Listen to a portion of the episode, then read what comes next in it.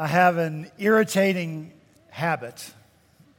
You say, wait a minute, an irritating habit?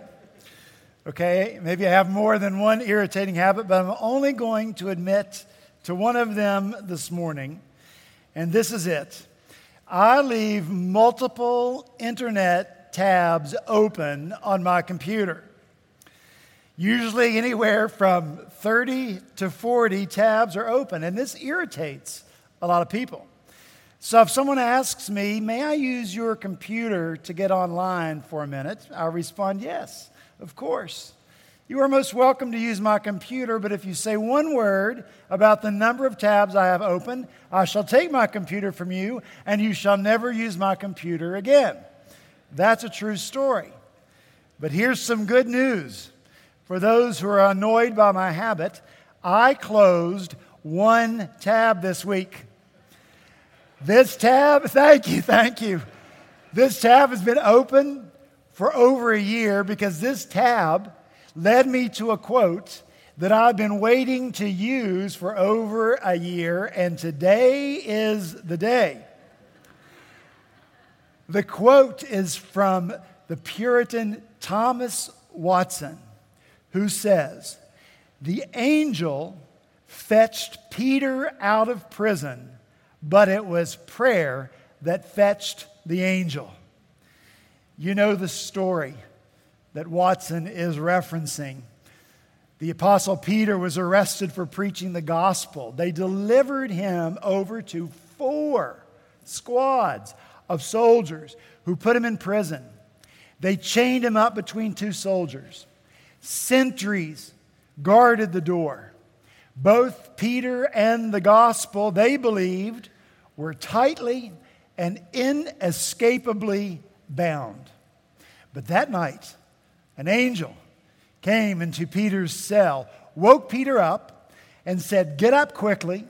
And the chains fell off of Peter's hands, and Peter, with the gospel, went free. Luke tells us in Acts 12 So Peter was kept in prison but earnest prayer for him was made to God by the church, so you see it is true.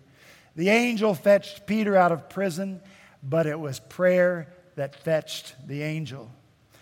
In many ways, you and I look around the world that we call home, and it seems to us that the chains are wrapping more and more tightly around the gospel and around those who seek to proclaim it more and more what we believe and what we profess out loud is being silenced, canceled. It's even now becoming common to refer to it as hate speech. And you and I want to loose those chains, and rightly so. But how are we going to do it? What methods do we think we should employ? Remember, the angel fetched Peter out of prison, but it was prayer that fetched the angel. This gives us such a crystal clear, laser focused, real life event that reminds you and me that we must be about the tasks that God gives to us, and we must use the tools that God gives us and trust Him to take care of the rest. We must be about God's task, using God's tools. And that's what I want us to talk about this morning as we return once again to 1 Peter chapter 2. So if you have your Bibles, if you'll please take them out now. If you don't have a Bible, there should be one in the pew in front of you. And when you've found your place in 1 Peter chapter 2, please stand so that we might hear read together the word of the living God.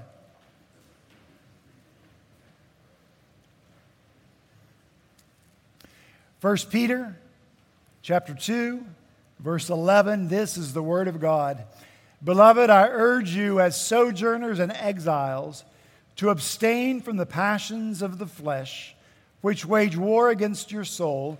Keep your conduct among the Gentiles honorable, so that when they speak against you as evildoers, they may see your good deeds and glorify God on the day of visitation. Let's pray. Father, we thank you for your word. for giving it to us, for preserving it for us, for speaking the truth through it to us. And so now we ask that you, Spirit of God, would join your word, give us understanding of your truth, and bring change to our lives in accordance with that truth. For we pray these things in Jesus' name. Amen. Thank you so much. You may be seated.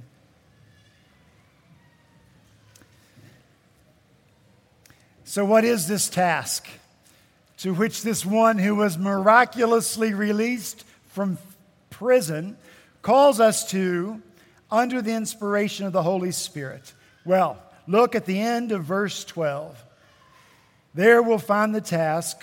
Peter writes that they, unbelievers, may glorify God on the day of visitation. That's the task, and it's that simple and it's to bring glory to God. This is the great task. And this is the ultimate goal for every one of us here who seeks to be a devoted disciple of Jesus Christ. God has created us for this task. We are wired for this task of bringing Him glory. And to live contrary to that task for instance, you and I are living our lives for self glory or for self gain.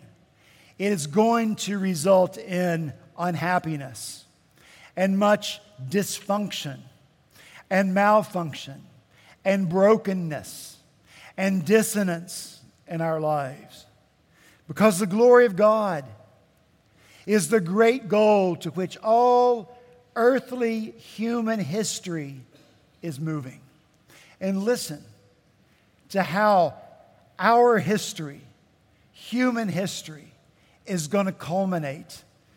Both prophets Isaiah and Habakkuk tell us the same thing. For the earth will be filled with the glory of God as the waters cover the sea. Listen to the prayer of David as he ends his prayers in the book of Psalm. This is how he ends his prayers with this benediction Blessed be his glorious name forever, and may the whole earth be filled with his glory. Amen and amen. And he shut the book. We have been called to be a part of this great glory movement of God a movement that marches on unstoppably toward a glory end that will really just be a beginning because it's going to extend throughout all eternity. This is why the Westminster Divines made this the very first and arguably the most famous of all catechism questions. We've done it once, let's do it again. What is man's chief end? There you have it. Easy to say, isn't it? Quick to profess. More difficult to live out. And sometimes difficult to believe. Really? We say the glory of God in all things, in everything? Yes. 1 Corinthians 10 31. So whether you eat or drink or what whatever you do, whatever you do, do it all to the glory of God. So, how are we going to spread this glory? Well, I got my first pair of glasses when I was two years old. I had a lazy eye, and I also had very acute astigmatism, apparently I couldn't see anything at all. And my mother said that when I got home that first day with my new pair of glasses, I went around the house touching everything and saying, So that's what that looks like. So that's what that looks like. Isn't that sad? I was so happy, but my mother was devastated to realize how poor my vision had been and how much I had missed out on in my very short life of two years. The glory of God is all around us. But many people don't have eyes to see it unless, unless you and I give them gospel glasses by which they can look at the world. And this is what I mean. Psalm 19, verse 1 tells us this The heavens declare the glory of God, and the sky above proclaims his handiwork, and that day to day they pour out speech. But listen, we call that general revelation. And the general revelation of creation isn't enough to fully explain God or to reveal his fullest glory.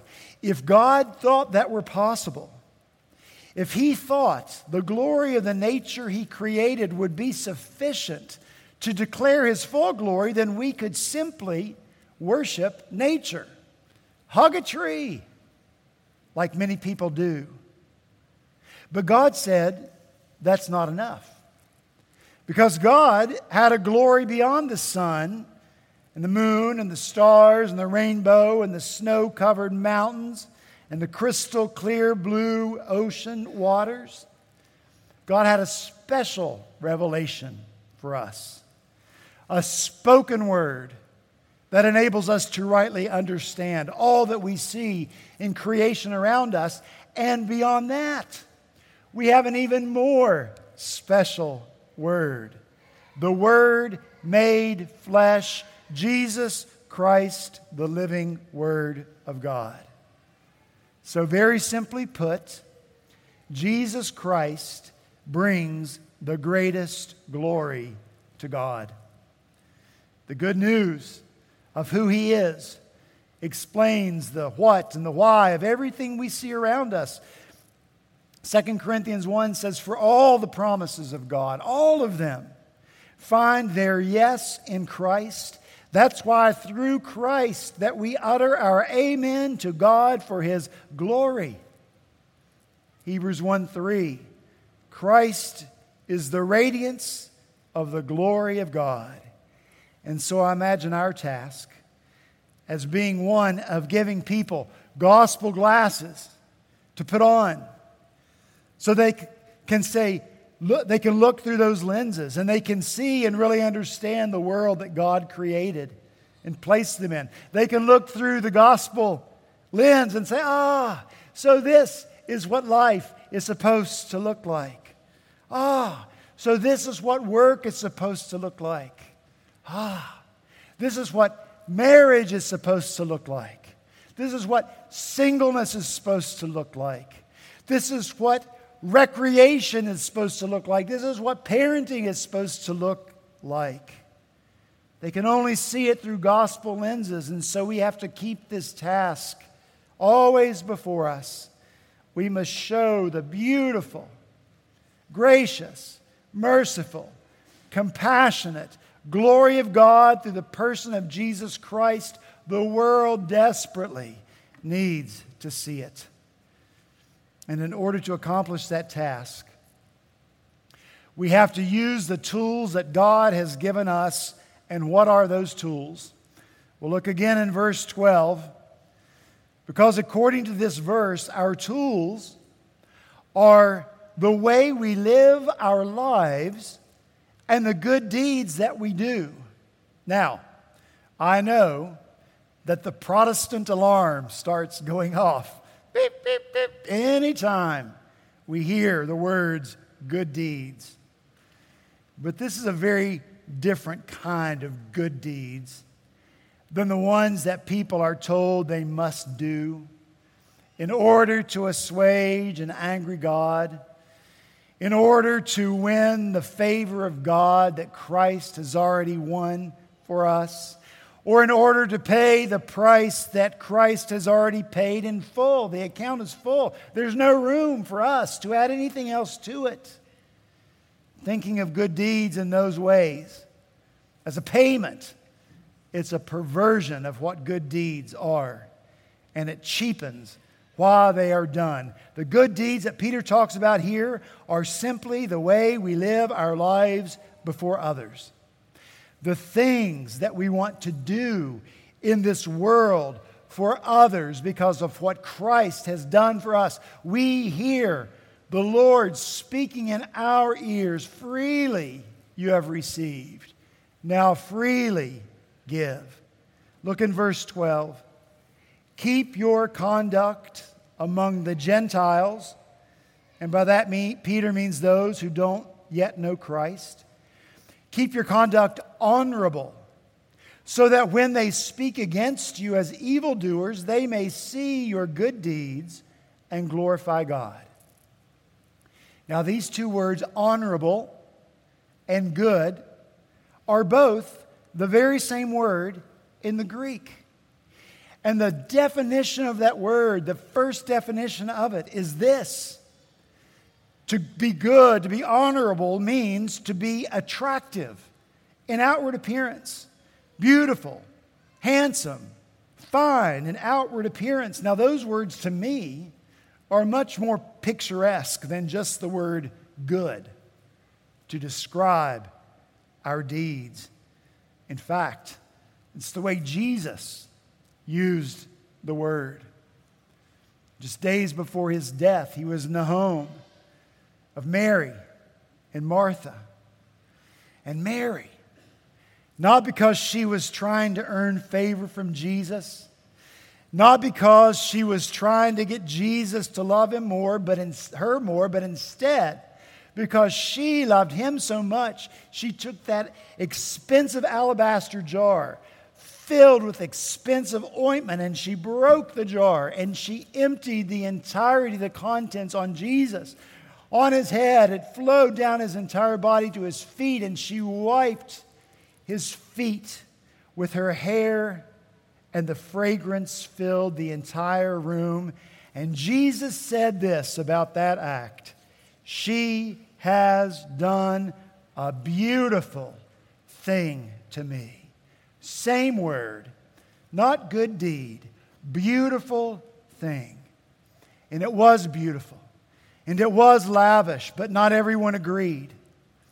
In fact, Jesus was moved to proclaim Mary's act beautiful because some of those watching what Mary did said that what she had done wasn't beautiful. They said what she did was wasteful. They were indignant. They said, this could have been sold for a large sum of money and given to the poor. Peter was present on that occasion. He observed it all. He heard all the comments. Perhaps he made them himself. And perhaps that's what he has in mind, that event, when he writes verse 12 Keep your conduct among the Gentiles honorable so that when they speak against you as evildoers, they may see your good deeds and glorify God. Notice the progression of this verse. You are living your life honorably. You're living your life beautifully before unbelievers. But even so, they speak evil against you and your goodness and your beautiful acts, just like they spoke against Mary's beautiful act. But then watch what happens. Jesus sees your good and beautiful act as he saw Mary's act, and he reinterprets it. That beautiful thing that you do passes through the hands of Jesus and through the power of His Holy Spirit, He reinterprets those acts for some who see them, for some who have been the recipients of them, so that they then come to glorify God because of them. And so, with God's tools, these loving, beautiful, good deeds, God's task is accomplished and he receives the glory. Peter says here, on the day of visitation. Think about that. On the day that Christ returns, instead of that being a day of dread, for those who don't know Christ. Instead of that being a day in which, when the veil is removed and the truth is displayed, they say, Oh, if only I had believed in the goodness of glory of Christ. Some on that day will be filled with joy to see Christ return because God used our conduct among them. And God used our beautiful deeds among them to bring them to faith in Christ. I point this out because sometimes, or oftentimes these days, I'm concerned with the behavior of believers.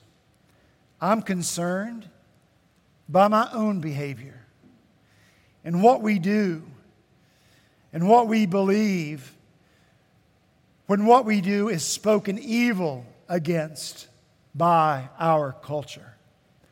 Too often, what we do is lash back, and we get all up in their political grill, and we organize, and we polarize, just like the world, when we are called to be other than the world. How did Peter get out of prison? How did the chains fall off of him? And the gospel that his enemies sought to bind up and to silence.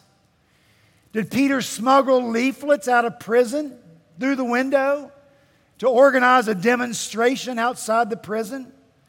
Did he get people to march and say, We want justice, fair and equal treatment? Did they show up with a petition at the governor's palace and demand Peter's release. And I know I'm on thin ice here, but honestly, I answer to the Lord and not to y'all. Did they boycott the market stalls of the Jews that wanted Peter imprisoned? I don't know. But this I do know. The angel fetched Peter out of prison, but it was prayer that fetched the angel. The chains fell off by the power of God and through the prayers of God's people. There was no anger, there was no lashing out, just simple, beautiful deed of prayer performed by humble, hopeful, devoted disciples of Jesus Christ. I wish that all of us, that all devoted disciples of Christ would live this way before the world. President Trump used to talk about draining the swamp of the political world. Sometimes I think we need to drain the swamp in the church. It's gotten muddy and murky. It's become a, a mucky mangle, a mixture of politics and the ways and the weapons of the world, diluting the purity of the refreshing, life giving water of the gospel. I say, drain the swamp. Let the fresh gospel waters flow through. We have the living water, life giving water. We have the gospel glasses. You and I do. We have them. The world doesn't. They need to hear from us what they'll never hear on CNN or Fox News or from Democrats or from Republicans. They need to see the love among us that they won't find as they march off with some group to tear something down. You and I must focus on the beautiful things that we can do for people. You and I need to intentionally figure out how we can live honorable lives among them. And if those beautiful deeds are rebuffed, guess what? we keep doing them. Peter is just telling us what Jesus told him when he said, Let your light shine before others so that they may see your good works and give glory to your Father who is in heaven. And when we do, those beautiful acts, whatever they may be, we do them with a prayer. Lord, let this one, let this one be the one. Use this one to help them see and know Christ and give you the glory. This is how the gospel is set free. This is how the gospel is released into the world by our beautiful acts done in the name of Jesus. And yes, name the name of Jesus and for the glory of God. Dietrich Bonhoeffer said, Your life as a Christian should make non believers question their disbelief in God. Your life as a Christian should make non believers question their disbelief in God. And so our task is clear. We do all things for the glory of God. Our tools are clear by the grace that God lavishes on us through the gospel. Because of our love for Christ, all He's done for us, all He's given to us, we must live beautifully before the world. We must do beautiful things in and for the world so that on the day that Christ returns, many will give glory to God. Let's pray. Father, help us take up our task, we pray. Help us use the tools you give us. Inspire us, encourage us, convict us to live honorable, beautiful lives before all those around us and to do beautiful things for them for the sake of Jesus and for the glory of God. In Jesus' name we pray. Amen.